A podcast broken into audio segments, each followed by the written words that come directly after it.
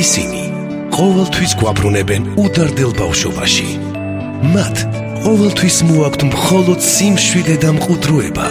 იქ სიკეთე ყოველთვის იმარჯვებს ბოროტებაზე.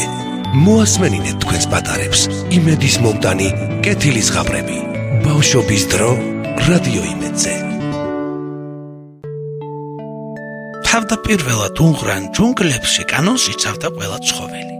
დამსხვერპლს ერთ ნატრას სანამ შეჭამდა შეუსრულებდა მხეცი ყოველი.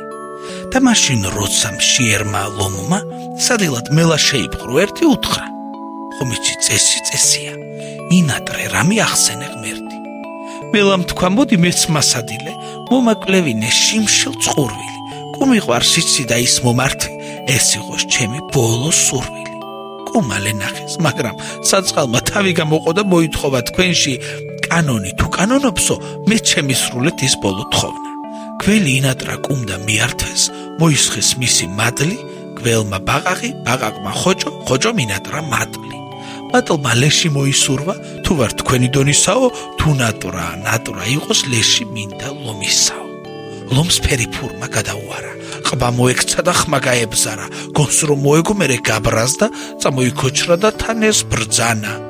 მე დავში იმას ვინც არ მომისმენს, თუ კი ასეთი გამოერევა, დღეიდან მხოლოდ ის ისადილებს ვიცხვას დაიჭერს და მოერევა. იმ დღიდან დღეში ვის ხახსოვდა, ის კანონები ან სამართალი, ძლიერი ჭამდა მასზე უფრო სუსტს, თუნდყოფილიყო ალალ მართალი. სადაც კანონი აღარ კანონობს, ჯუნგლების წესი ზალა ბატონობს ისინი ყოველთვის გვაბრუნებენ უდარდელ ბავშვობაში მათ ყოველთვის მოაქვთ მხოლოდ სიმშვიდე და მყუდროება. იქ სიკეთე ყოველთვის იმარჯვებს ბოროტებაზე.